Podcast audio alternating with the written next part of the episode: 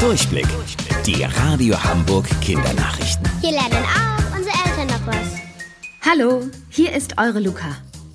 Willst du einen Schneemann bauen? Los komm und spiel mit mir. Na, aus welchem Disney-Film ist dieses Lied? Klar, Frozen, die Eiskönigin völlig unverfroren mit Anna, Elsa und Olaf dem Schneemann. Seit 2018 wird dieser Disney-Liebling bereits in New York als Musical aufgeführt. Wegen der Corona-Krise musste die Show jetzt aber komplett eingestellt werden.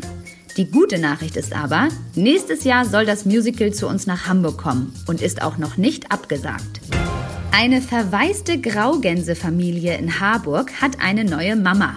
Und das ist kein Tier, sondern ein Mensch. Steven Thesen ist leidenschaftlicher Tierschützer und hat die kleinen Küken aufgenommen. Die Bild-Zeitung hat ihn besucht. Er kann die Geräusche der Gänsemama perfekt nachmachen.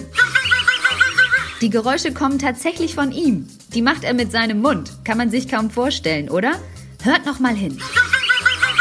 Nachdem andere Menschen das Gehege der Küken im Wasser entsorgt haben, leben sie jetzt in einem Brutkasten bei Steven.